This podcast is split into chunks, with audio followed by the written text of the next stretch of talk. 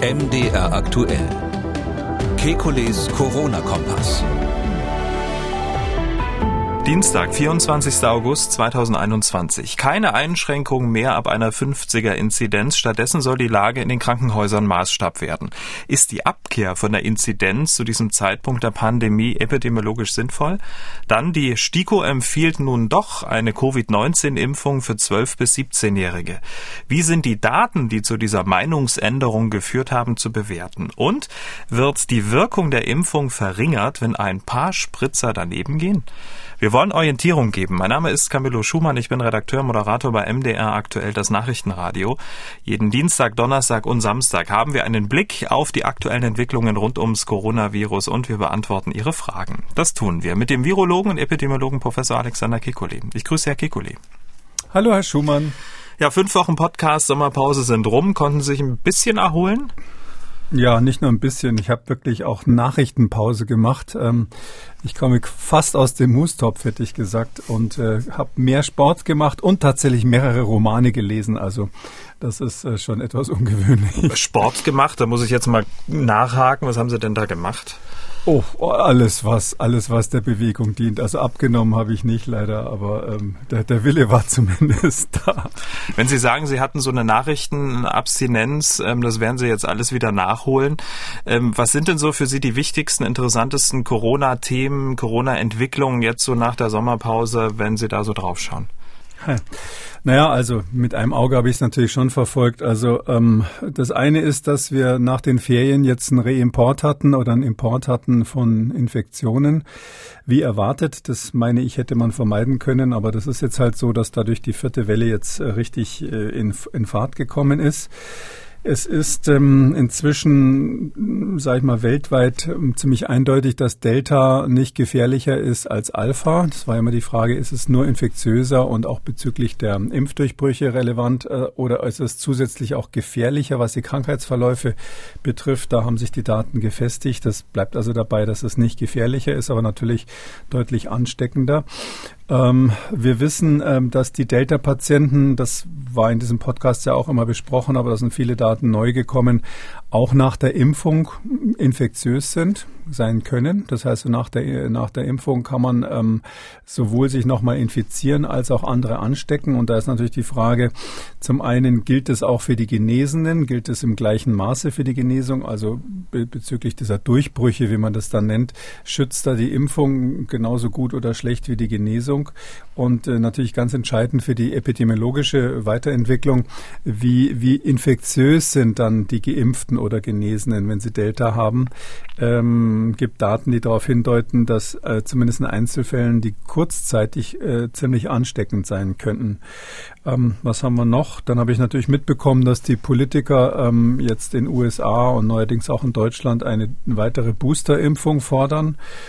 Oh, das ist eine Diskussion, wo ich mal sagen würde, die ist sehr politisch geworden, wie vieles. Ich habe so den Eindruck, dass mehr politisch diskutiert wird als, als, als wissenschaftlich. Das ist vielleicht so ein Trend.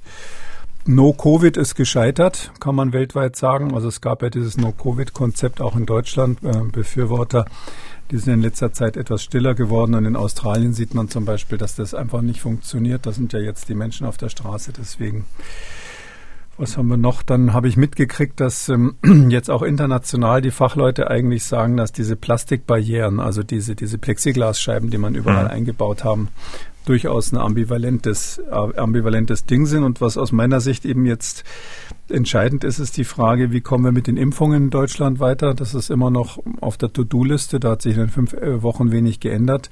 Und äh, wo ich ein Fragezeichen habe, vielleicht wissen Sie da mehr, ist, wie gut die Schulen jetzt auf den Herbst vorbereitet sind. Also das war ja immer die, die, die Ansage, dass man das machen will. Ich habe ehrlich gesagt nicht genau verfolgt, ob das in den Bundesländern jetzt passiert ist. Ja, die Luftfilter sind in der Diskussion, die werden installiert und dann auch äh, bezahlt. Ähm, es wird äh, ein Testregime geben, ich glaube dreimal die Woche. Das ist dann auch äh, von Bundesland zu Bundesland ähm, unterschiedlich, soll aber nach zwei Wochen dann auslaufen. Da wird es dann ähm, keine Tests mehr geben. Das zum Beispiel. Ne? Hm, ja, also die, wenn es, wenn die Vorbereitungen gut sind, das ist ganz entscheidend. Ich glaube, das wird äh, extrem wichtig sein für den Herbst. Ähm, ich habe ja schon mal gesagt hier, dass ich nicht der Meinung bin, dass es eine gute Idee ist, die Tests auslaufen zu lassen. Ich glaube, wir brauchen alle drei Optionen von GGG ähm, aus verschiedenen Gründen. Der wichtigste ist, dass das meines Erachtens zu einer gesellschaftlichen Spaltung führen würde, wenn man sagt, nur noch Geimpfte und Genesene haben sogenannte Privilegien und ähm, die anderen sollen sehen, wo sie bleiben oder müssen die Tests selber bezahlen. Also ich bin der Meinung, dass man das sehr, sehr niedrigschwellig anbieten muss, weil sonst ähm, die Leute sich auch einfach nicht mehr testen lassen. Und das gefällt äh, den Epidemiologen natürlich überhaupt nicht, wenn man dann keinen Überblick mehr hat. Da haben Sie ja jetzt, sage ich mal, ein gutes Themenportfolio angesprochen, was wir so in den nächsten ja, Wochen und Monaten dann hier vertiefend besprechen werden äh, im Podcast. Besonders ähm, spannend finde ich ähm, die Entwicklung, was Sie schon gesagt haben. Also wie infektiös sind eigentlich Geimpfte und Genesene? Ähm, weil Sie das gerade so angesprochen haben, wir müssen das jetzt noch gar nicht sehr stark vertiefen, aber das ist wirklich so ein, so ein Thema, was möglicherweise auch noch größer werden könnte. Ne? Also das ist schon groß, das Thema. Man muss nur immer äh, überlegen, wen man fragt. Also unter Fachleuten, das war auch schon vor fünf Wochen hier Thema im Podcast, ist eigentlich klar, ähm, dass Delta, übrigens galt es bis zum gewissen Grad auch schon, auch schon für Alpha, Infizierte, schon einmal Infizierte zum zweiten Mal anstecken kann. Sonst hätte sich ja auch nicht so schnell durchgesetzt und so schnell ausgebreitet. Und eben jetzt auch ähm, Geimpfte. Das ist nicht überraschend und ähm, die Daten gab es schon länger. Was jetzt neu ist, ist, dass eben einige Geimpfte kurzzeitig zumindest ähm, genauso infektiös sein können wie Ungeimpfte, wenn sie Delta-Infektion kriegen. Und das macht natürlich dann für den Herbst eigentlich klar, also leid mir das tut, zu, das zu sagen, ähm, dass wir ohne die nicht pharmakologischen Interventionen, also ohne Masken, Abstand und, und was es da so alles Unangenehmes gibt, äh, werden wir nicht durch den Herbst kommen. Wir werden das weiter brauchen, weil auch die Geimpften eben nicht sicher sind.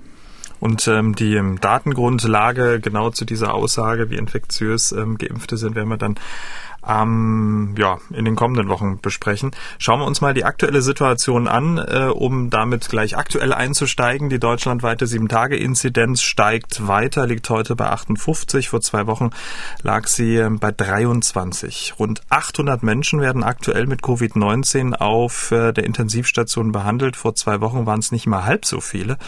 Und jetzt interessanter Aspekt, 94 Prozent der Covid-Patienten auf Intensivstationen in Deutschland sind ungeimpft. Was sagen Sie denn zu dieser Gemengelage aktuell? Ja, das ist wie erwartet. Die, die vierte Welle hat ja auch schon vor, vor, vor unserer Sommerpause begonnen. Ähm, die läuft jetzt so langsam hoch. Ähm, wie weit sie hochläuft, dann können wir heute noch drüber sprechen. Das ist natürlich ähm, so ein bisschen spekulativ. Gibt es unterschiedliche Projektionen. Ähm, und ähm, wir haben ja auch dieses britische Experiment gehabt, dass Boris Johnson einfach die Tore geöffnet hat, dem, Viren in, dem Virus in gewisser Weise bei einem wesentlich höheren Impfstatus als in Deutschland. Dort hat das, ähm, muss man jetzt retrospektiv sagen, zum Glück hatten wir da lange Pause, um sich das anzuschauen, dazu geführt, dass zwar die Belastung der Krankenhäuser und Intensivstationen deutlich messbar gestiegen ist, aber kein Verhältnis zur letzten Welle vorher. Also das ist, das Verhältnis ist, ich meine, so eins zu zehn oder sowas. Das heißt also ein, bei gleicher Inzidenz wie, wie, oder ähnlicher Inzidenz wie in der Januarwelle in England ähm, haben wir jetzt ein Zehntel der Krankenhausbelegungen und, und Intensivstationsbelegungen. Auch bei den Todesfällen ist es ganz massiv runtergegangen. Und was wir hier äh, in England deutlich sehen, und die gleichen Zahlen zeichnen sich jetzt gerade in Deutschland ab, ist, dass es quasi eine Infektionswelle bei den Ungeimpften gibt. Das ist das, was passiert. Das Virus sucht sich sozusagen seine Opfer, äh, wenn Sie so wollen, notfalls die Nadeln im Heuhaufen. Ähm, die, die noch nicht geimpft sind, die haben einfach das Risiko. Ähm, und ähm, die unter den Geimpften ist es nach wie vor so, äh, zum Glück hat diese Prognose auch gehalten, dass die Wahrscheinlichkeit, da schwer zu erkranken, extrem gering ist. Wahrscheinlichkeit heißt immer, es gibt Ausnahmen. Irgendwann wird dann in der Zeitung mit den vier Buchstaben stehen, ähm, 30-Jähriger ähm, komplett geimpft an Corona gestorben. Ja, solche Ausnahmen gibt's immer, aber da muss ich jetzt schon davor warnen, das ist äh, kein Grund, sich aufzuregen, weil wir reden ja immer über Statistiken und jeder Mensch ist ein bisschen anders, das Immunsystem ist bei jedem ein bisschen anders. Und dass Impfungen bei irgendjemandem mal nicht so gut anschlagen und, und der dann trotzdem schwerst krank wird, vielleicht auch aus genetischen Gründen, das gibt's immer. Das ist kein Grund dafür, dass die Regel insgesamt falsch wäre. Genau, einen Toten haben wir, ähm, einen Geimpften, der gestorben ist, der war allerdings äh, über 60. Man muss ja auch sagen, dass äh, ich glaube fast 90 Prozent ähm, der über 60, nee, 60-Jährigen sind ja schon geimpft, also mit mit einer hohen Quote, also mit einer hohen hohen Basiszahl bedeutet das ja auch, dass statistisch dann auch mal was passieren kann. Ja, passieren muss. Rein statistisch ist die Wahrscheinlichkeit dann irgendwann eins. Das heißt, es muss eigentlich eintreten. So, so tragisch das im Einzelfall ist. In Israel beobachten wir Folgendes. Die haben ja ähm, inzwischen so ihre Pole Position ein bisschen abgegeben bei den Impfungen, aber sind trotzdem ähm, äh, weiter, weiter, weiterhin sozusagen das Labor der Welt, das Impflabor der Welt, weil sie perfekte Daten haben. Und da sehen wir ähm, tatsächlich, dass die es äh, auch einen Anstieg der ähm, Schwersterkrankungen und auch der Todesfälle bei den Geimpften gibt. Und in dieser sehr, sehr kleinen Gruppe, ja, das sind ganz kleine Zahlen, aber dort sieht man auch wieder die Tendenz, das sind die Menschen, die schon vorher multimorbid oder besonders alt waren. Also das sind die, die besonders alt waren, das sind, äh, die waren ja schon immer die Gefährdeten und die sind jetzt auch unter den vollständig Geimpften, die Gefährdeten. Das ist äh, ein bisschen eine Gemeinheit, aber biologisch natürlich irgendwie nachvollziehbar. Ähm, wichtig ist, äh, dass man das im Hinterkopf behält, wenn man so Nachrichten liest, dass der Impfstoff, dass die Impfwirkung nachlassen würde. Ähm, das wird manchmal so rein interpretiert, äh, zum Beispiel in die israelischen Daten. Ähm, das stimmt aber nicht ganz oder kann man nicht so klar so lesen, weil die Alten wurden dort eben auch zuerst geimpft. Und dass die dann als erstes wieder Durchbrüche haben, muss nicht daran liegen, dass es länger her ist, dass sie die, die Impfungen hatten, sondern kann einfach daran liegen, dass die Quote derer, die eben nicht, nicht erfolgreich geimpft wurden oder auch der Anteil derer, die Grunderkrankungen haben, die hm. Trotzdem äh, schwerere Verläufe machen, höher ist. Hm, womit wir dann beim Thema der dritten Impfung äh, wären, die auch in Deutschland ähm, sehr stark diskutiert wird, werden wir dann am Donnerstag vertiefend besprechen. Das auch sozusagen als kleiner Teaser an dieser Stelle. Ähm, wir haben aber ein sehr unterschiedliches Infektionsgeschehen, um dann wieder zurück nach Deutschland zu kommen. Während die Zahlen im Westen der Republik ja stark ansteigen, dort so ja, haben wir Inzidenzen über 100. Im Osten ist so eine Inzidenz von um die 20 so das höchste der Gefühle. Nur Berlin und Landkreis Havelland sind es über 50. Wie ist das eigentlich erklärbar? Der Westen rot, der Osten noch weiß bis gelb? ja, also das ist schwierig. Also ähm, äh, das, eigentlich müsste das Robert Koch Institut dafür eine Erklärung abgeben.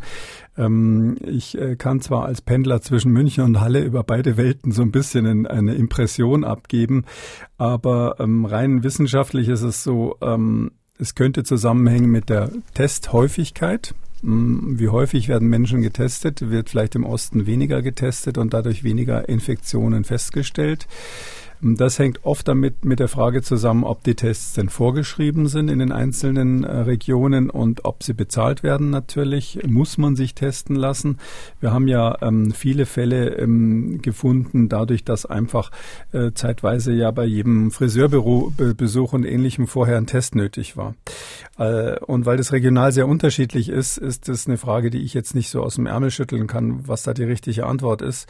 Ähm, mein Eindruck ist, wenn man insgesamt insgesamt so beschlossen hat, jetzt ist mal Schluss mit dieser Pandemie, jetzt äh, wollen wir mal über was anderes reden und an was anderes denken, dann testet man sich auch nicht mehr so häufig, zumindest nicht freiwillig mit den Antigen-Schnelltests.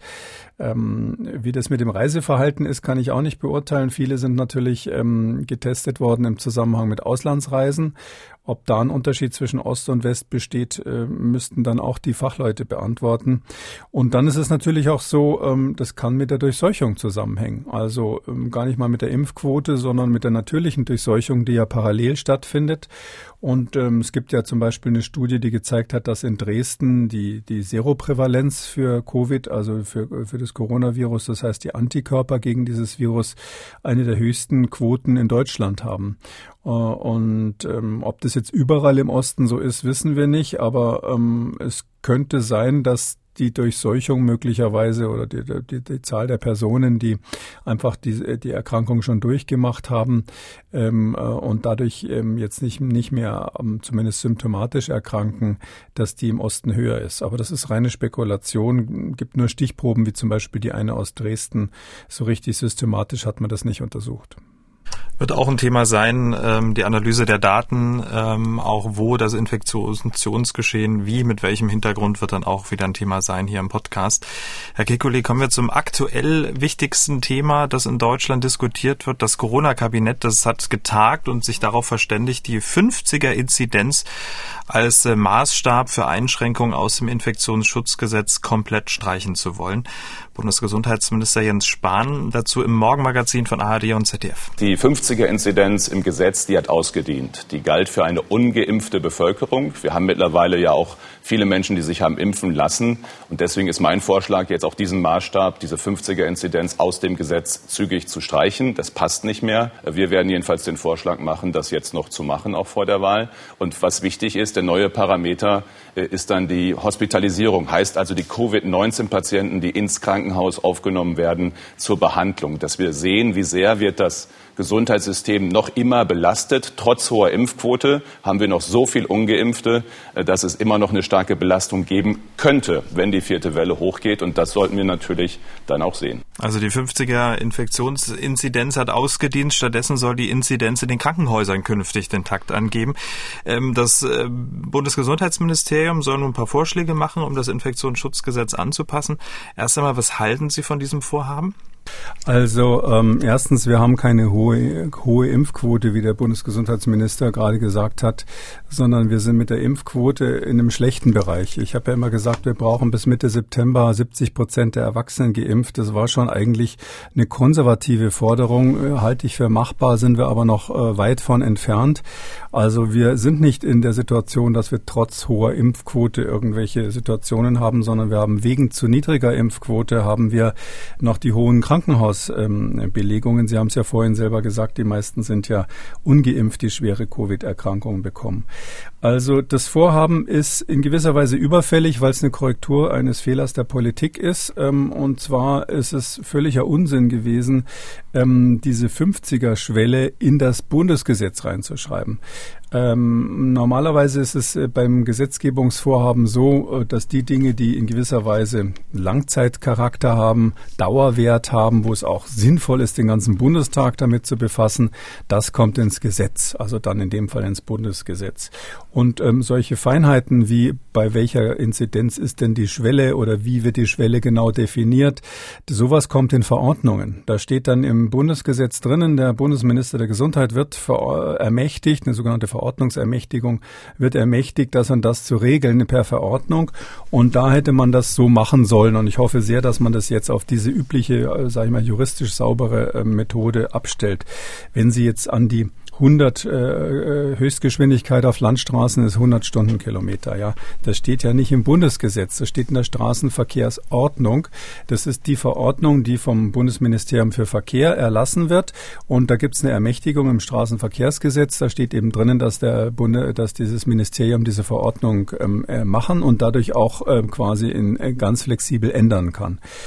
Ähm, so sollte man das jetzt auch machen, weil meines Erachtens hat die Inzidenz überhaupt nicht ausgedient. Man braucht die Inzidenz aus verschiedenen Gründen dringend weiter, zusammen mit den anderen Parametern, um flexibel steuern zu können. Und ich glaube nicht, dass es sinnvoll ist, dann jedes Mal mit großem Brimborium zu sagen, wir tun jetzt was, wir rufen wieder den Bundestag zusammen, um wieder das Gesetz zu ändern. Ähm, die Wissenschaft ist an der Stelle relativ ähm, flexibel, die Dinge ändern sich ständig ähm, und äh, da, darauf kann man nur auf der Verordnungsebene richtig reagieren und nicht auf der Gesetzesebene. Und deswegen ist es ja eigentlich auch richtig, die 50 daraus zu streichen, wenn ich sie richtig Natürlich, verstanden habe. Ne? Das war also von Anfang an Unsinn, die da äh, reinzuschreiben. Mhm. Die ist ja, das ist dieser Paragraph 28a, da Absatz 3 Infektionsschutzgesetz. Das war von Anfang an nicht sinnvoll, das in das Gesetz zu schreiben. Man hat es halt, äh, kann ich mir nur so vorstellen, in der Zeit wahnsinnig eilig gehabt. Es musste schnell, schnell passieren.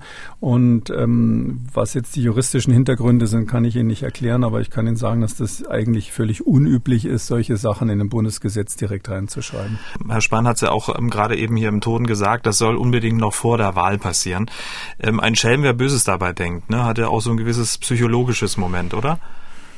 Ja, das ist, äh, das haben Sie jetzt gesagt, Natürlich. aber klar, das schwingt mit. Das ist immer der Elefant im Raum, das ist immer die Bundestagswahl hier.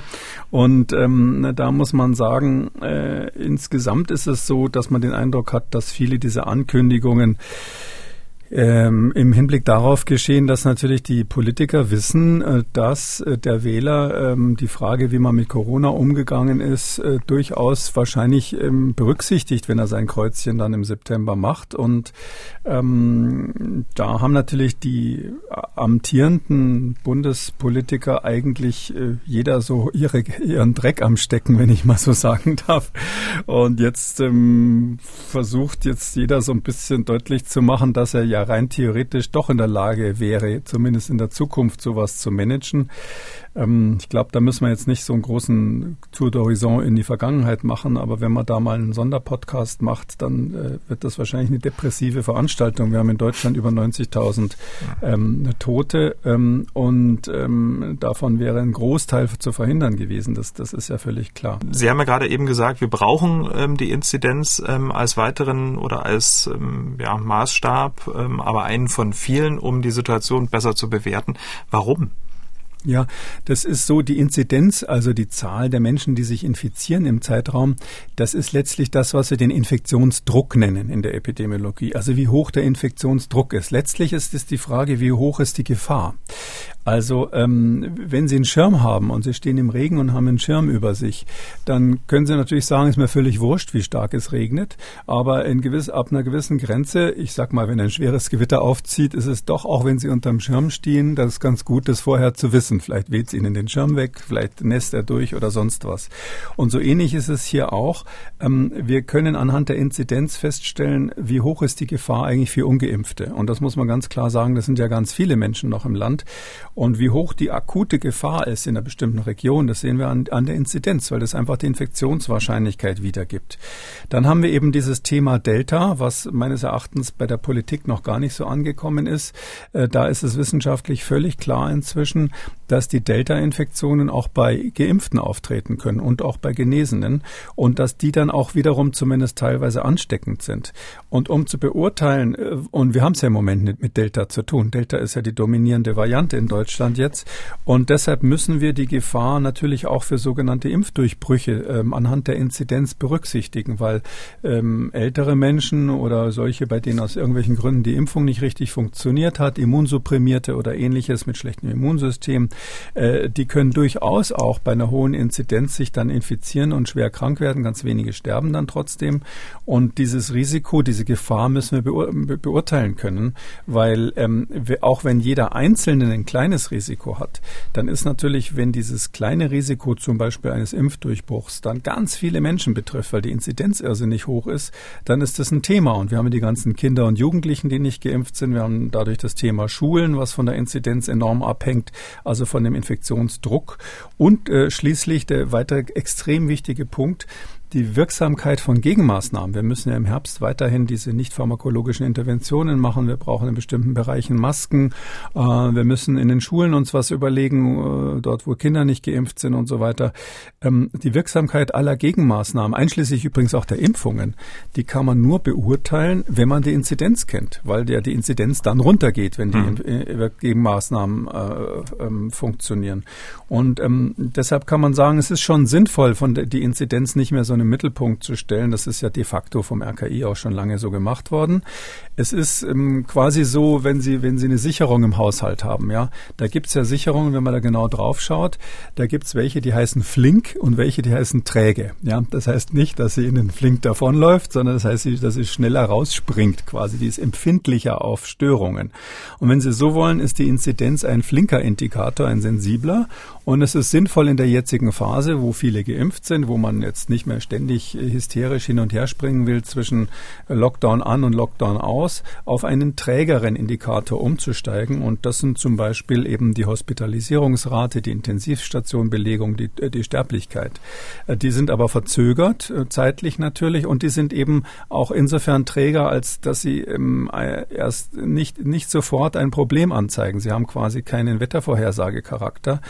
Den brauchen wir aber weiterhin in dieser Pandemie. Also deshalb sinnvoll, äh, gewisserweise ähm, die politischen Entscheidungen auf trägere Indikatoren umzustellen. Aber die Inzidenz brauchen wir als sensiblen Parameter weiterhin, ähm, sozusagen Langzeitvoraussicht mhm. auch.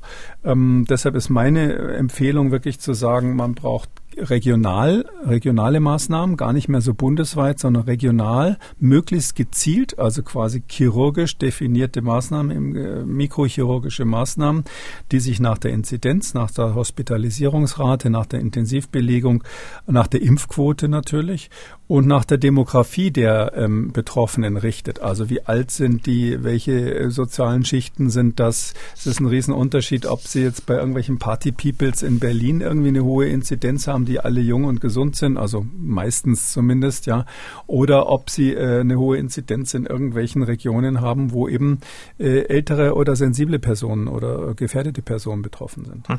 Jetzt sind das ja ganz viele sehr ja, feingliedrige Parameter, die dann zu Einschränkungen, zu Maßnahmen, wie auch immer führen.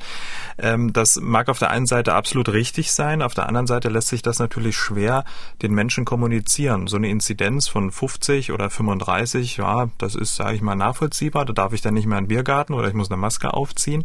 Aber wenn ich dann jetzt so vier, fünf Parameter habe und überhaupt nicht mehr durchsteige, was dann am Ende tatsächlich dazu führt, dass ich dann nicht mehr in den Biergarten darf, ist dann auch schwer zu kommunizieren. Also da haben wir ja möglicherweise auch einen Konflikt, oder?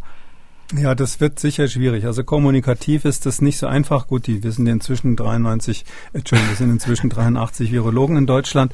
Aber es ist natürlich so, vor allem es wird, man muss es letztlich dann, wenn es so viele Parameter sind, müssen Sie es regional runterbrechen. Sie können nicht, es gibt keine idealen Algorithmus, äh, wo man so viele Parameter quasi in eine bundesweit gültige Formel gießen kann.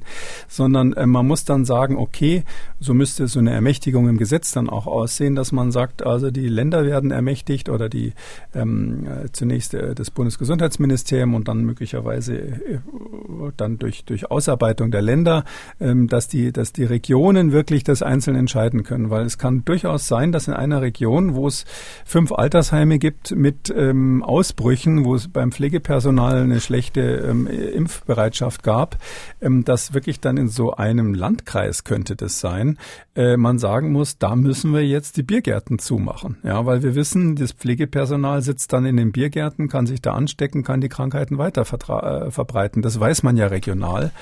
Und es kann gemeinerweise sein, dass zwei Landkreise weiter, die vielleicht überhaupt keine Altersheime haben, ähm, dass dort ähm, man sagt, na ja, bei uns ist das nicht so schlimm. Wir haben zwar die gleiche Inzidenz, aber bei uns spielt das keine große Rolle. Also das wird äh, kommunikativ nicht ganz einfach, aber ich glaube, das ist in der jetzigen Phase, ich sage ja immer, es ist das Endspiel der Pandemie, neue Regeln und da ist das das sinnvolle Verfahren. Wir haben ja gerade über die 50er-Inzidenz äh, gesprochen, die raus soll aus dem Infektionsschutzgesetz. Die Frage, die ich mir stelle, ob auch die Bundesnotbremse abgeschafft wird. Äh, die gilt ja ab einer Inzidenz von 100, wo dann der Bund sagt, so jetzt reicht's. Ähm, dazu hat sich Spahn noch nicht geäußert. Was vermuten Sie, was wäre wünschenswert? Eine Bundesnotbremse also ab 100 drin lassen oder nicht? Ja, die, die, die, das hat keinen Sinn. Die Bundesnotbremse ist ähm, in der Tat ein zu grobes Mittel in der jetzigen Lage. Wir, wir brauchen eben jetzt diese stärker differenzierten äh, Maßnahmen.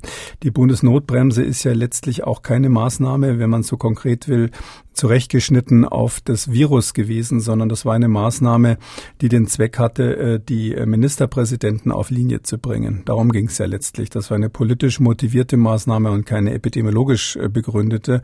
Und ähm, in der Lage sind wir ja gar nicht mehr. Wir brauchen ja sozusagen nicht den roten Knopf für die Kanzlerin, ähm, äh, falls ihre MPs nicht mitmachen, sondern wir sind jetzt in einer ganz anderen Situation. Wir wissen ja noch gar nicht, wer Kanzler wird und, und so weiter oder Kanzlerin.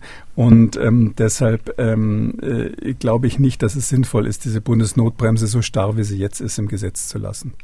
Kommen wir zum nächsten Thema. Vor der Sommerpause des Podcasts hatte ja die STIKO, die Ständige Impfkommission, keine generelle Impfempfehlung für die 12- bis 17-Jährigen abgegeben, aber immer betont, ja, sobald sich ähm, die Datenlage ändert, ähm, können wir die Empfehlung auch gern anpassen. Und offenbar hat sich die Datenlage geändert, denn die STIKO hat ihre Meinung geändert und nun auch das Impfen aller Kinder und Jugendlichen im Alter ab 12 Jahren empfohlen, ohne Einschränkung. Den Bundesgesundheitsminister Jens Spahn, der das ja auch immer wieder gefordert hatte, ähm, den freut das natürlich. Wir mal kurz rein. Aus Auswertungen neuer Studiendaten kommt die Ständige Impfkommission nun zu der Empfehlung, äh, auch zwölf, über zwölfjährige Kinder und Jugendliche äh, zu impfen, grundsätzlich eine Impfempfehlung auszusprechen. Das ist eine gute Nachricht. Für Kinder, für Jugendliche und für ihre Eltern gibt es nun die klare Empfehlung, sich impfen zu lassen. Der Nutzen einer solchen Corona-Schutzimpfung überwiegt auch in jungem Alter. Die Fakten sprechen für eine Impfung. Es ist ausreichend Impfstoff für alle Altersgruppen da. Jeder, der will, jede, die will, kann eine erste Impfung bekommen, um sich und andere zu schützen. Bevor wir ins Detail gehen, ähm, was haben Sie denn gedacht, als Sie aus dem Urlaub zurückkamen und gehört haben, Mensch, die STIKO, die hat ihre, ihre Meinung zur Impfung für Kinder und Jugendliche geändert?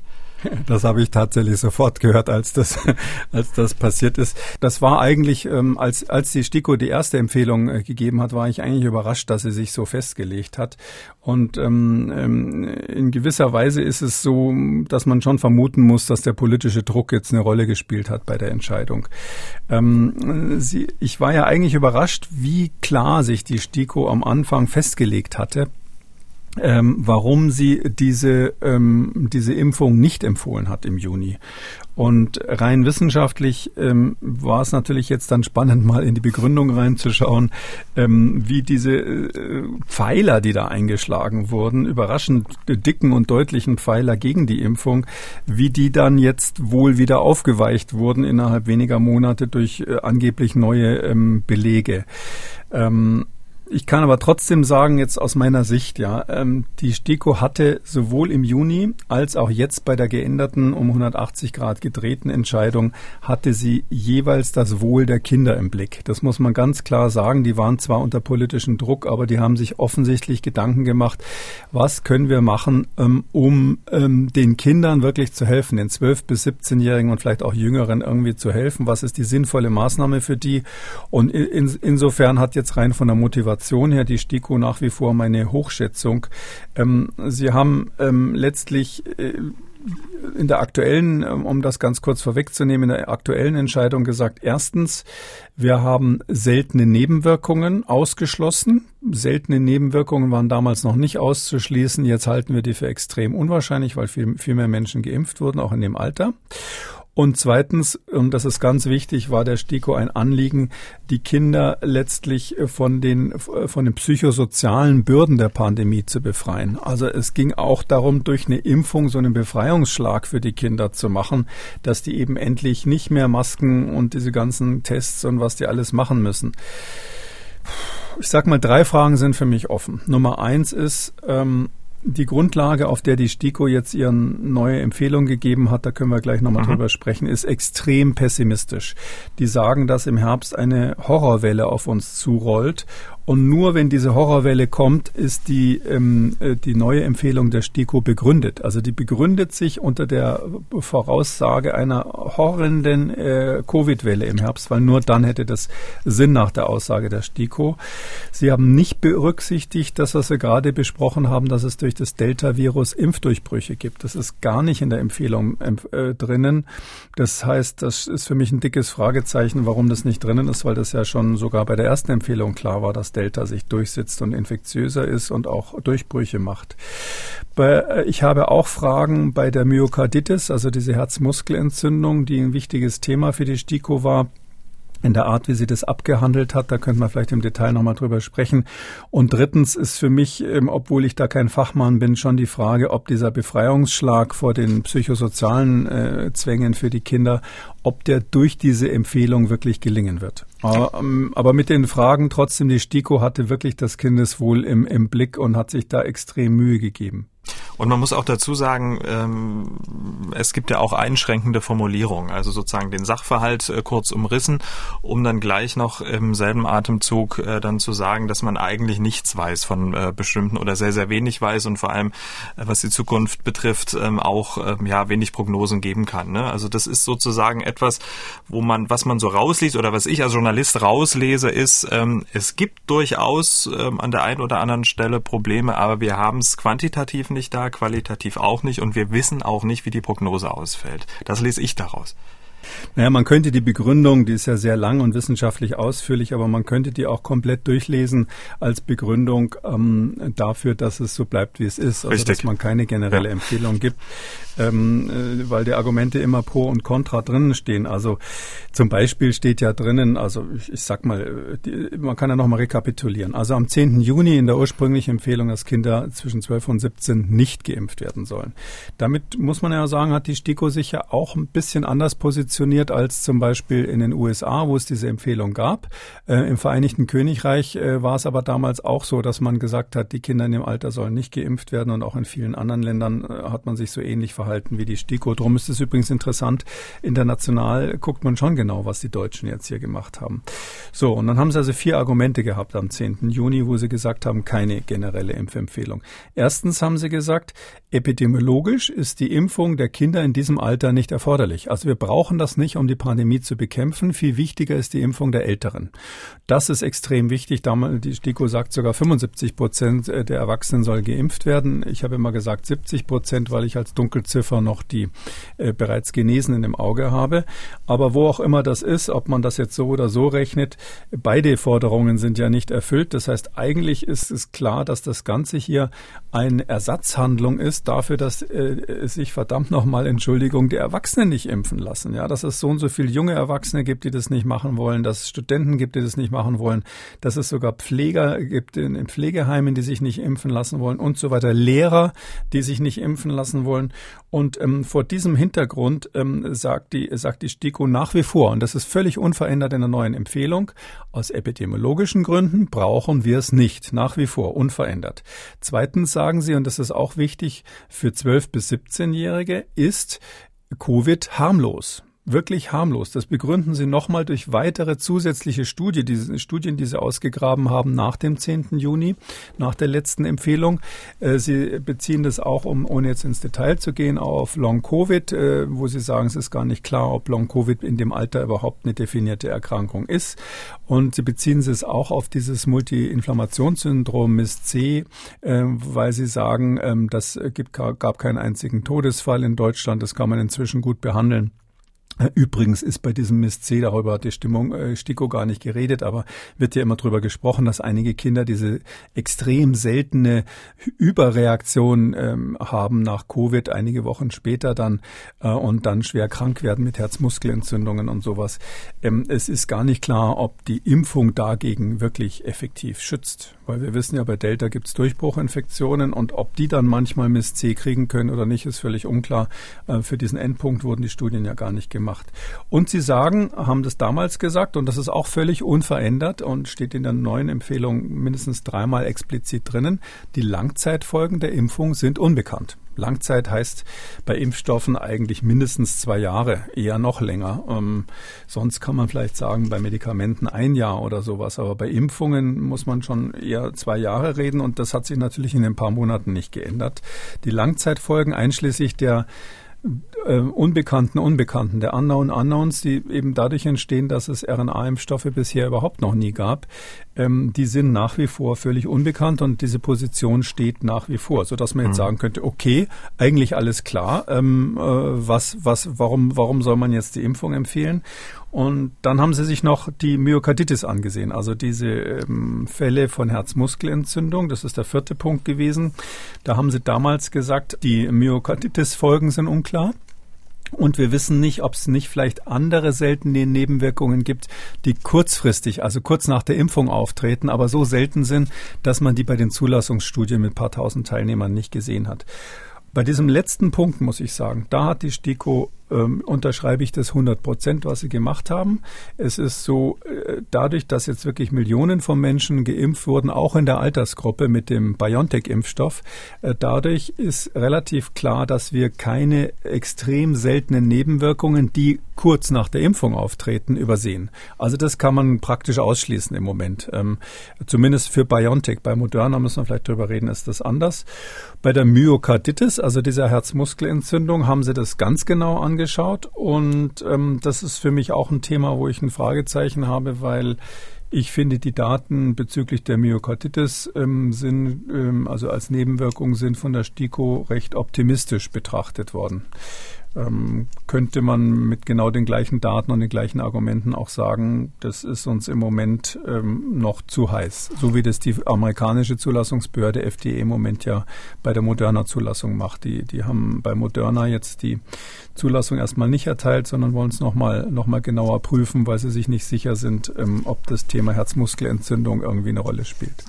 Die, ähm, ich würde mal sagen, wir nehmen uns nochmal zwei Punkte raus. Ähm, zum einen die Myokarditis, Herzmuskelentzündung und die psychosozialen Folgen kommen wir gleich zu, äh, nochmal noch mal vertiefender, aber sozusagen als Grundlage ähm, gilt ja eine neue Modellierung. Also die STIKO hat berechnet, wie sich das Infektionsgeschehen im Herbst, Winter entwickeln könnte, um ganz bestimmte Annahmen dann auch zu haben, die sich davon ableiten lassen. Sie haben ja schon Horrorszenario, haben Sie das jetzt genannt.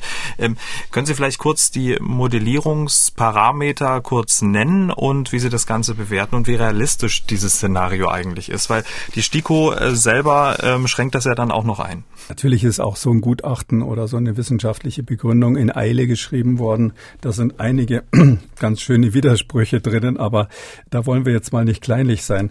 Also die Voraussetzung, es gab ja schon so eine Modellierung, weil die ganz entscheidend ist ja die Frage, ob eine Impfung sinnvoll ist oder was, was bringt oder nicht. Dazu muss man erstmal wissen, wie häufig ist die Erkrankung. Das ist wichtig, um festzustellen, ob so eine Impfung sinnvoll ist letztlich oder Risiken und Nutzen abzuwägen. Wenn Sie zum Beispiel für eine extrem seltene Erkrankung eine Impfung hätten und Sie würden sagen, äh, die Impfung hat aber viele Nebenwirkungen, dann wäre das ziemlicher Unsinn. Ja. Wenn ich aber zum Beispiel Gelbfieberimpfung, sage ich mal, das ist eine Impfung, die doch deutliche Nebenwirkungen hat. Keiner würde auf die Idee kommen, alle in Deutschland gegen Gelbfieber zu impfen. Aber wenn ich jetzt als Tropenmediziner in die Tropen reise, ich bin zum Beispiel gegen Gelbfieber geimpft, äh, habe mir das angetan, weil das in bestimmten Regionen so häufig ist, dass es dann sozusagen der Nutzen des Risiko überwiegt. Deshalb ist die Häufigkeit eben hier auch wieder der Infektionsdruck, da ist die Inzidenz wieder ganz wichtig, eine ganz ganz wichtige Voraussetzung. Und da haben die im Juni gerechnet, ähm, haben sie modelliert die nächsten Monate und haben gesagt, wir rechnen damit, dass wir ähm, um die 95.000 ähm, neue Meldefälle haben werden sofern wir empfehlen, sofern es dabei bleibt bei der Empfehlung, die damals ja ausgesprochen wurde, dass äh, nur 12 bis 17-Jährige mit äh, Vorerkrankungen geimpft werden.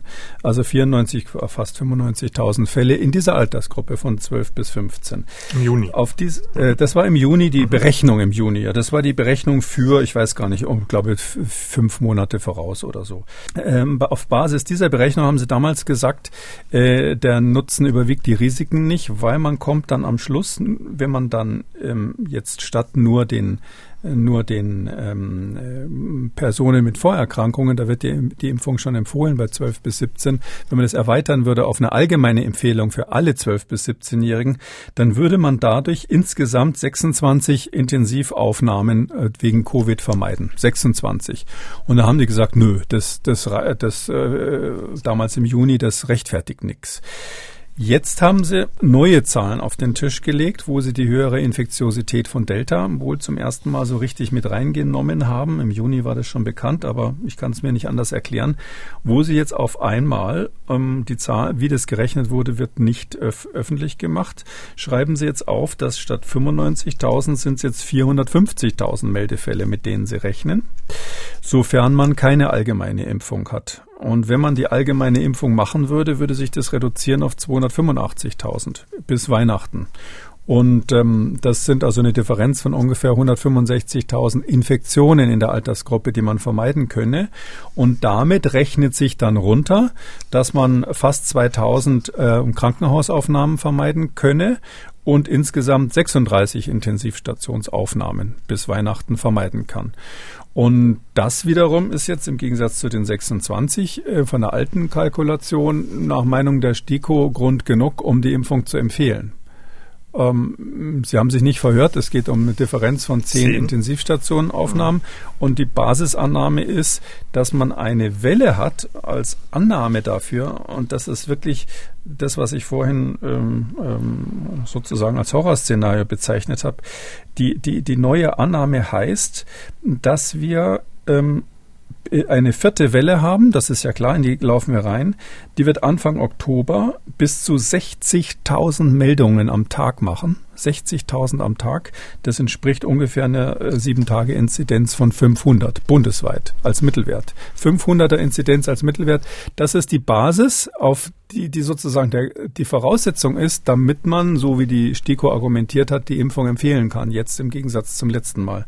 Also man hat sozusagen die Annahmen geändert, was im Herbst passieren wird und deshalb gesagt, bei so massiven Infektionsdruck, dann ist es aber auch für die Kinder von 12 bis 17 aufgrund ihrer eigenen Erkrankungsmöglichkeit sinnvoll, sich zu impfen. Und wenn man dieses, ähm, Sie haben es ja gesagt, Horrorszenario ähm, jetzt mal vergleicht mit der tatsächlichen Entwicklung ähm, der einzelnen Wellen, ähm, gibt es da irgendeine Verbindung zur Realität ähm, oder ist das wirklich völlig, ähm, ich sag mal, wirklich dieses Horrorszenario, was eigentlich so nie eintreten wird? Also ich, man sagt ja als Wissenschaftler nie, nie, ja, das ist ganz schwierig. Aber nur mal so zur Plausibilität, Plausibilitätscheck, ja, ist ja immer ganz schön. Also die, die sagen, in fünf Monaten wird es in dieser Altersgruppe, wenn man jetzt ähm, bei der, dabei belässt, dass nur etwa 20 Prozent dieser Altersgruppe geimpft werden, also von denen, die ähm, keine Risikofaktoren haben. Man muss dazu sagen, in der Altersgruppe von 12 bis 17 gibt es ungefähr 8 Prozent ähm, Menschen, die ähm, Risikofaktoren haben. Äh, die sind laut STIKO zu über 90 Prozent geimpft oder werden äh, zu über 90 Prozent geimpft. Um die muss man sich sozusagen schon keine Sorgen mehr machen. Ganz wichtig, weil das ja auch die mhm. sind, die sterben würden oder ins Krankenhaus kämen. Und 20 Prozent von den äh, anderen, ähm, die, ähm, la die lassen sich sowieso freiwillig impfen, weil die Möglichkeit gibt's ja auch, in Klammern Urlaub, äh, Disco, was weiß ich, ja, äh, freiwillige Impfung.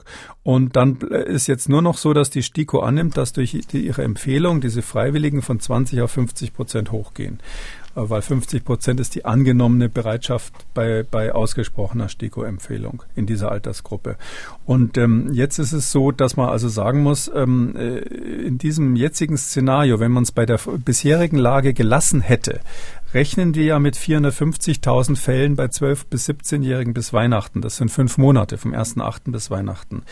Bisher hat es in den 15 Monaten der gesamten Pandemie in Deutschland in dieser Altersgruppe 206.000 Fälle gegeben. Die glauben, dass in den nächsten fünf Monaten mehr als doppelt so viele Fälle ähm, äh, in dieser Altersgruppe auftreten werden wie in der gesamten Pandemie bisher. Auf der Basis rechnen sie natürlich dann auch, dass, also bisher hatten wir insgesamt 42 ähm, Intensivpatienten in der Altersgruppe in der gesamten Pandemie. Übrigens viele von denen gleich wieder entlassen. Das sind zum Teil nur eine Nacht auf der Intensiv gewesen. Wie gesagt, nur zwei gestorben. Äh, mittlere Verweildauer in der Altersgruppe ist sechs Tage auf der ITS, viele eben auch kürzer. Ähm, und da sagen sie aber jetzt, bis Weihnachten wird es ganz anders. In den nächsten fünf Monaten werden wir 101 Intensivfälle haben wegen Covid. Also das ist mehr als doppelt so viel wiederum. Und ähm, klar, der Hintergrund ist, dass Sie sagen, jetzt ist Delta da, mhm. aber trotzdem ist es ja so, wir haben ja jetzt die Impfung, die gab es ja bis jetzt nicht. Wir haben ja diese 20 Prozent, die sich so oder so impfen lassen würden in der Altersgruppe. Wir haben weiterhin, und das ist auch angeblich berücksichtigt worden bei der Modellierung, die ganzen Schutzmaßnahmen in den Schulen. Da wird ausdrücklich gesagt, wir haben berücksichtigt, dass in den Schulen weiterhin Abstandsregeln gelten, ähm, dass Masken aufgesetzt werden und so weiter und so weiter. Also nicht so Boris Johnson Methode, ähm, wir machen uns jetzt mal locker mit Freedom Day. Nein, die STIKO geht davon aus, dass wenn wir alles richtig deutsch weitermachen wie bisher, brav und vorsichtig, trotz der Impfung wir jetzt diese, diesen enormen Anstieg haben. Ich kann Ihnen nicht sagen, dass das unmöglich wäre, aber ich würde jetzt ehrlich gesagt nicht aufgrund eines solchen Szenarios ähm, politische oder gesundheitspolitische Entscheidungen treffen. Ich würde nie ähm, schwören, dass das absolut ausgeschlossen ist. Ähm, wer weiß, wer nach der Bundestagswahl den Kanzler stellt, was dann, was dann, was dann für Maßnahmen ergriffen werden. Aber trotz aller Maßnahmen, trotz 20 Prozent Impfung in der Gruppe, ähm, praktisch doppelt so viele, doppelt so viele Fälle wie bisher in fünf Monaten statt bisher 15 Monaten. Ich halte es für extrem unwahrscheinlich. Mhm. Und bei der ganzen äh, Rechnung ist ja nicht berücksichtigt worden, dass es, ähm, dass es bei Delta natürlich Infektionen trotz Impfung gibt. Ähm, und äh, deshalb wird sozusagen der Effekt der Impfung überschätzt, weil in der Berechnung quasi davon ausgegangen wurde, dass jemand, der, der geimpft ist, ähm, zumindest bezüglich der Weitergabe des Virus halbwegs äh, sicher für die Gesellschaft ist. Aber äh, bei Delta wissen wir eben, dass das nicht der Fall ist. Und das überschätzt dann den Effekt der Impfung. Da fragt man sich, warum man so eine Modellierung macht. Naja, Sie haben ja gerade das Statement von Herrn Spahn gehört. Also Das ist die Ständige Impfkommission, steht natürlich, wie, wie wir alle, ja, das gilt für alle Wissenschaftler, die sich mit dem Thema beschäftigen, unter einem gewissen Erwartungsdruck. Und ich glaube, ich weiß nicht, was da passiert ist, die werden das nie öffentlich sagen, aber es ist doch letztlich so, die wollen das Beste für die Kinder. Also keiner von den Wissenschaftlern da hat irgendwie Angst vom Bundesgesundheitsminister, das können Sie mir glauben, aber die überlegen sich halt, wenn wir jetzt das nicht empfehlen, dann werden die Kinder weiter drangsaliert mit irgendwelchen Maßnahmen. Dann haben sie weiter soziale Handicaps und die armen Schweine müssen dann den ganzen Herbst wieder mit irgendwas, Schnelltest und so weiter und diesen ganzen Maßnahmen leben. Und sie haben, glaube ich, gehofft, dass das so ein Befreiungsschlag wird von den äh, sozialen und psychologischen Belastungen für die Kinder. Und diese Motivation erkenne ich wirklich voll an. Auch wenn ich mir bei diesem Befreiungsschlag, um das vielleicht an der Stelle zu sagen, nicht so sicher bin, ob der funktioniert, weil wenn Sie keine offizielle Empfehlung haben. Und es gibt in der Klasse ein paar Eltern, die sagen, nee, mein Kind lasse ich dieses Jahr noch nicht impfen, ich schaue mir das erstmal an, vielleicht gibt es andere Impfstoffe, vielleicht kennt man in einem Jahr mehr Langzeiteffekte von den RNA-Impfstoffen, warte ich mal ab, aus welchen Gründen auch immer, das müssen ja gar keine radikalen Impfgegner sein. Äh, ohne eine allgemeine Empfehlung, glaube ich, würden diese Kinder in, in der Schule vom sozialen Status her es leichter haben, als wenn die anderen Eltern beim Elternabend dann sagen, es gibt aber die STIKO-Empfehlung, warum folgt ihr der STIKO-Empfehlung nicht? Ihr müsst es jetzt auch machen. Also ich weiß nicht, ob das ist aber wirklich ein Fragezeichen, kein Vorwurf, sondern als Fragezeichen. Ich weiß nicht, ob diese Empfehlung jetzt tatsächlich den gewün offensichtlich gewünschten Zweck, das steht ja auch drinnen, die Kinder von diesem Druck zu entlasten, ob die den erfüllen wird. Und vielleicht noch abschließend, ähm, weil ich gesagt habe, die STIKO schränkt es ja selber ein, ähm, die Modellierung. Ähm, sie schreibt, im Modell werden verschiedene Parameter und Annahmen berücksichtigt, die gewissen Unsicherheiten und Dynamiken unterliegen. Daher eignen sich Szenarien auf Grundlage derartiger Modelle zwar gut zum Vergleich verschiedener Impfquoten, die konkrete Höhe der genannten Fallzahlen und Effekte ist jedoch mit Vorsicht zu interpretieren. Also da ist. Ne? Sie sind ja gemein, das habe ich auch gelesen. ja, Sie haben ähm, da wirklich mit äh, schon journalistischen Spürsinn einen wichtigen Satz rausgeholt. Ähm, dieser Satz heißt ins Allgemeine übersetzt nichts anderes als, dass man zwar verschiedene Szenarien untereinander vergleichen kann, man kann aber nicht entscheiden, ob ein Impfstoff sicher und ähm, empfehlenswert ist. Also ob die Risiken ähm, von den, vom Nutzen überwogen werden. Genau die Frage, um die es eigentlich geht, kann man mit solchen Szenarien nicht entscheiden. Und das hat die STIKO da selber reingeschrieben, um dann hinterher äh, in der Zusammenfassung zu schreiben, aufgrund unserer neuen, unseres neuen Szenarios empfehlen wir die Impfung. Also ähm, ja. Na gut, ähm, lass mal mal so stehen. Sie, ja. Lass mal mal so stehen. Wir wollten unbedingt noch äh, auf die Myokarditis äh, sprechen, weil das ist so ein Punkt, das haben Sie auch selber gesagt, ähm, da gehen Sie d'accord äh, mit der STIKO, da gibt es neue Erkenntnisse, die sind auch gut zu bewerten. Welche Schlüsse ziehen Sie daraus? Ja, also die äh, das äh, mal so handfest. Also es gibt ja diese wackeligen äh, Urängste vor neuen Techniken und es gibt so dieses handfeste Thema mit der mit der Herzmuskelentzündung. Klar ist, dass ein ganz kleiner Teil der Menschen Herzmuskelentzündungen kriegt nach der Impfung mit äh, BioNTech und auch mit Moderna. Da äh, sage ich jetzt mal so ganz sachlich, bin ich der Meinung, dass ähm, ich habe ja hier in diesem Podcast schon mal gesagt, dass ich diese Herzmuskelentzündungen für ähm, nicht relevant halte. Die sind selten, die werden wieder gesund. Da gibt's eine hohe Dunkelziffer, eine hohe Untererfassung natürlich, weil äh, viele, die jetzt keine Sportler sind, das gar nicht so merken, wenn sie eine ganz leichte Myokarditis haben.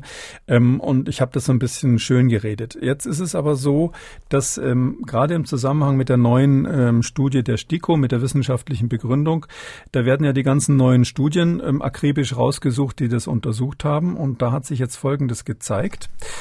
Wusste ich vorher auch nicht. Ähm, ist jetzt ganz neu rausgekommen. Äh, bei den 12- bis 17-Jährigen, um die es hier geht, ja, nur um die geht's ja im Moment da ist die höchste Wahrscheinlichkeit, dass die eine Myokarditis entwickeln. Also die sind von allen Altersgruppen, auch die Jüngeren und die Eltern sind es die, die am häufigsten eine Myokarditis haben. Und zwar Jungs häufiger als Mädchen. Ähm, Risikofaktor 1,6. Also Jungs etwa 1,6 mal häufiger als Mädchen.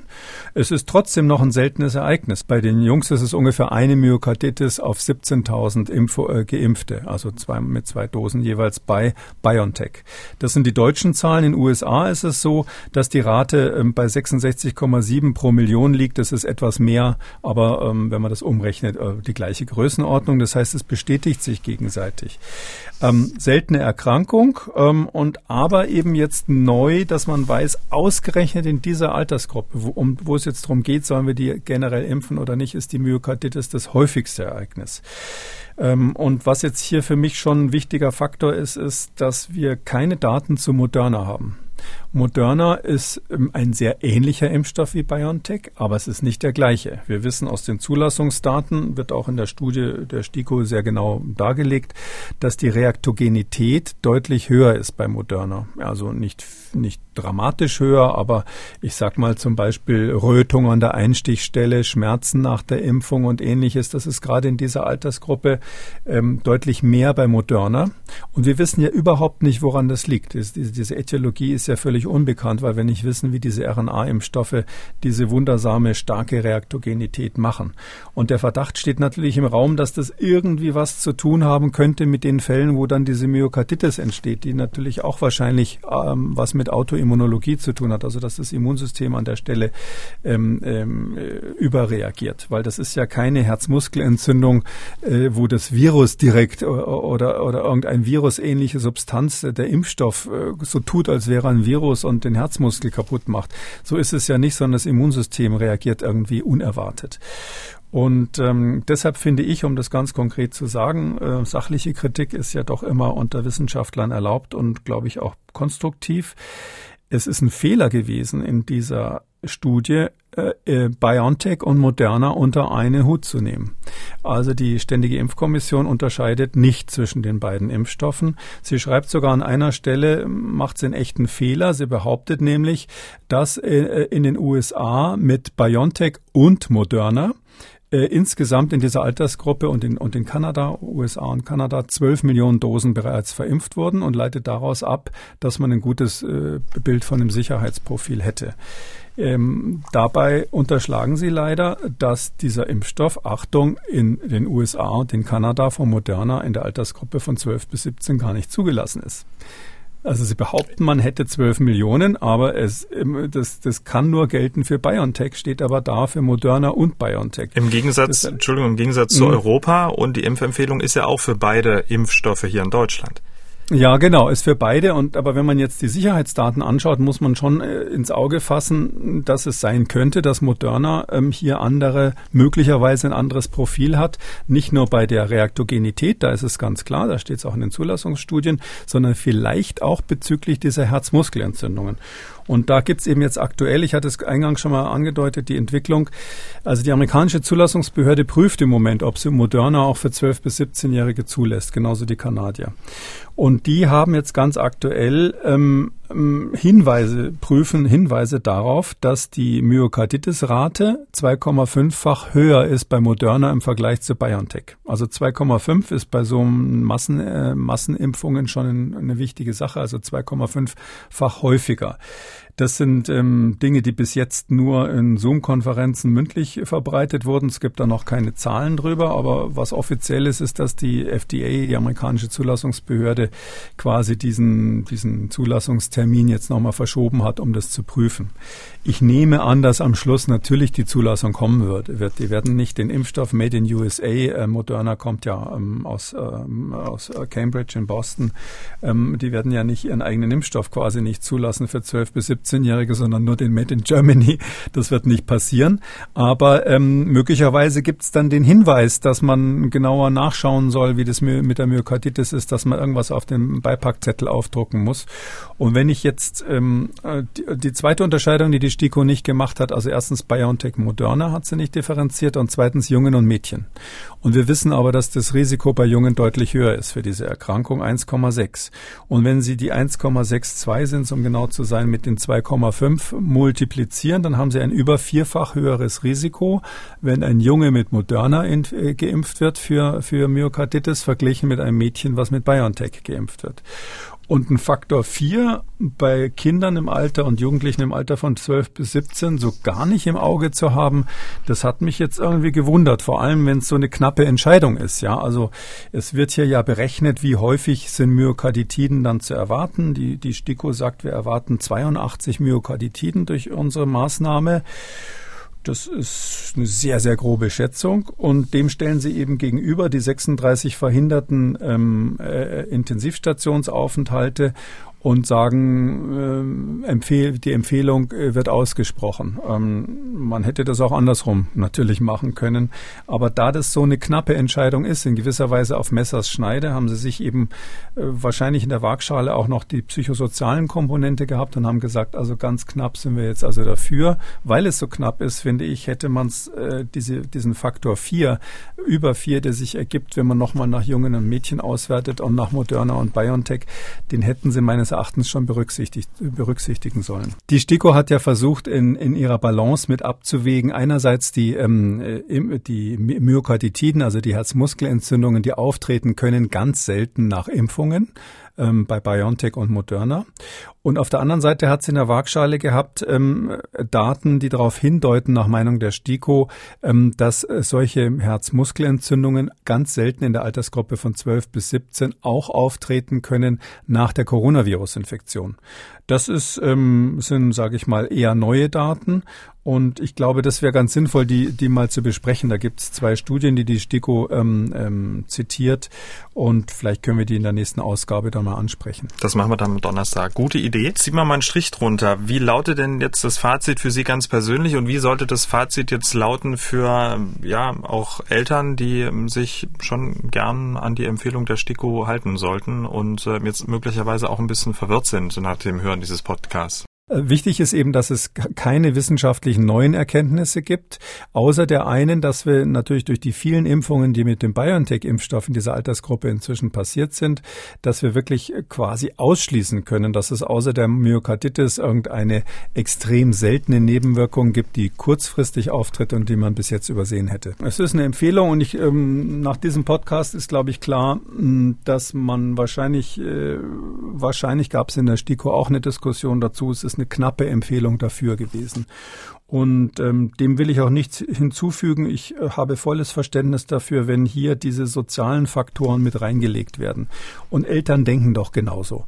Eltern sagen doch auch, Mensch, wenn ich in Urlaub fahre, will ich meine Kinder mitnehmen, ja, oder will ich nicht, dass die dann alleine Quarantäne machen müssen oder dass die bei der Einreise irgendwo dann Probleme kriegen, weil der PCR-Test keinen richtigen Stempel drauf hatte. Da gibt's ja gruselige Geschichten, wenn sie irgendwo ins Ausland fahren und müssen einen PCR-Test vorlegen und dann äh, fehlt da der Stempel oder der QR-Code, dann werden sie an der Grenze festgehalten und müssen dort einen Test machen, werden über Nacht irgendwo am Hotel untergebracht und, und, und. Also wegen dieser ganzen äh, sekundären Kollateralschäden, die entstehen durch die Anti-Corona-Maßnahmen, glaube ich, dass viele Eltern so denken wie die STIKO und sagen, ich will, dass für mein Kind jetzt irgendwie auch mal Schluss damit ist und deshalb will ich, dass das den Impfpass hat, äh, was auch immer der dann bewirkt. Und mit diesem Argument, wenn man das mit in die Waagschale legt, dann kann man die Empfehlung verstehen und nachvollziehen. Ähm, man muss halt nur bei der Entscheidung, und die Entscheidung bleibt ja letztlich bei den Eltern, sich klar machen, wenn man nur medizinisch denkt und dieses soziale Argument nicht dabei hat, dann hat sich eigentlich nach der, an der ersten Empfehlung an der Datenlage nichts geändert. So sieht die tja, Bewertung der neuen ähm, Empfehlung oder der geänderten Empfehlung der STIKO von Professor Kikoli aus. Und noch wie immer der Hinweis an dieser Stelle, wie immer gibt es alle Studien, ähm, die im Podcast besprochen werden und alle wichtigen Links, ähm, jetzt auch ähm, zum Beispiel ähm, die geänderte Empfehlung der STIKO in der Schriftversion ähm, des Podcasts zu finden unter jeder Folge unter Audio und Radio auf mdr.de. Ja, damit sind wir fast am Ende. Kommen wir noch zu den Fragen unserer Hörerinnen und Hörer. Frau Krabbe hat gemailt. Bei meiner zweiten Impfung kam es zu einer Abweichung. Kurz bevor die gesamte Dosis in den Arm injiziert war, sprang die Nadel ab und damit ging der noch in der Spritze befindliche Rest daneben. Ein paar Tropfen spritzen auf den Oberarm, ein paar liefen außen an der Nadel lang. Laut Aussage der impfenden Person sei es aber nur ein kleiner Rest in der Spritze gewesen, der vorbeiging.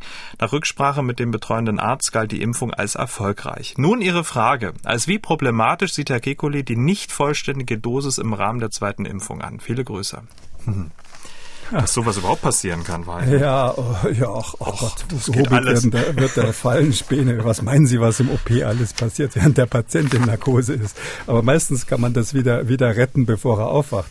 Also, ähm, es ist so, ähm, ja, also grundsätzlich habe ich sowieso ähm, den Verdacht, dass eine deutlich niedrigere Dosis bei den RNA-Impfstoffen, insbesondere bei jüngeren Menschen, auch ausreichen würde. Wahrscheinlich auch bei den meisten Erwachsenen äh, so dass ich jetzt, ich weiß jetzt nicht, wie alt Frau Krabbe ist, aber ich würde mal sagen, wenn sie unter 60 ist, ist es höchstwahrscheinlich ausreichend gewesen, sofern da irgendwie, sag mal, die Hälfte oder mehr reingegangen ist. Es gab ja auch schon unter Fachleuten Diskussionen, ob man nicht die Impfdosis sogar ähm, für jüngere Menschen insbesondere halbieren sollte, weil die stärker anspringen drauf, ähm, um einfach weltweit mehr Menschen impfen zu können. Drum würde ich jetzt wahrscheinlich sagen, äh, grundsätzlich keine Sorgen machen, wenn da ähm, mindestens die Hälfte reingegangen ist in den Arm, dann ist gut, zumal es ja hier die, nur die Auffrischungsimpfung war. Oh, man, man, kann natürlich zur Sicherheit, das ist, ist hier eine gute Empfehlung, sagen mal gucken, ob da Antikörper entstanden sind. Aber ich würde jetzt mal, wenn ich mir die Prognose erlauben darf, ähm, ähm, einen kleinen Piccolo drauf verwenden, verwetten, dass da die Antikörper gekommen sind, sofern es keine anderen Gründe gab, die eine Rolle spielen. Ähm, vielleicht nochmal zu dem Thema Kinder. Ähm, das hat nämlich damit was zu tun, ähm, dass man so ganz und gar nicht darüber nachdenkt, bei Jugendlichen die Impfdosis zu reduzieren, obwohl die ja stärker reagieren und, und auch mehr Nebenwirkungen haben, wie die Herzmuskelentzündung. Das ist auch so ein Fragezeichen. Ja, das äh, verstehe ich nicht ganz, dass man äh, nicht äh, einfach mal schaut, wie ist es mit einer halben Dosis, kriegen wir die genauso immun und ähm, können wir da äh, möglicherweise die Nebenwirkungen reduzieren. Ähm, aber in diesem besonderen Fall ähm, glaube ich, ich würde mir da keine Sorgen machen und die Empfehlung ist sinnvoll. Damit sind wir am Ende von Ausgabe 210. Vielen Dank, Herr Kikoli. Wir hören uns dann am Donnerstag wieder. Gerne bis Donnerstag, Herr Schumann. Sie haben auch eine Frage, wollen was wissen, dann schreiben Sie uns an mdraktuell-podcast.mdr.de oder rufen Sie uns einfach an kostenlos 0800 322 00. 0800 322 00. Kekules Corona-Kompass als ausführlicher Podcast unter Audio und Radio auf mdr.de, in der ARD-Audiothek bei YouTube und überall, wo es Podcasts gibt. Ja, und dieser Stelle ein kleiner Tipp, hören Sie doch mal in andere Podcasts von MDR aktuell rein. Zum Beispiel kann ich Ihnen den Rechthaber empfehlen, der Podcast für Ihre juristischen Alltagsfragen. In der aktuellen Ausgabe geht es um Reklamationen vom dreckigen Ferienhaus bis zum kaputten Monitor. Konkrete Antworten vom Rechthaber überall, wo es Podcasts gibt. MDR aktuell. Kekules Corona-Kompass.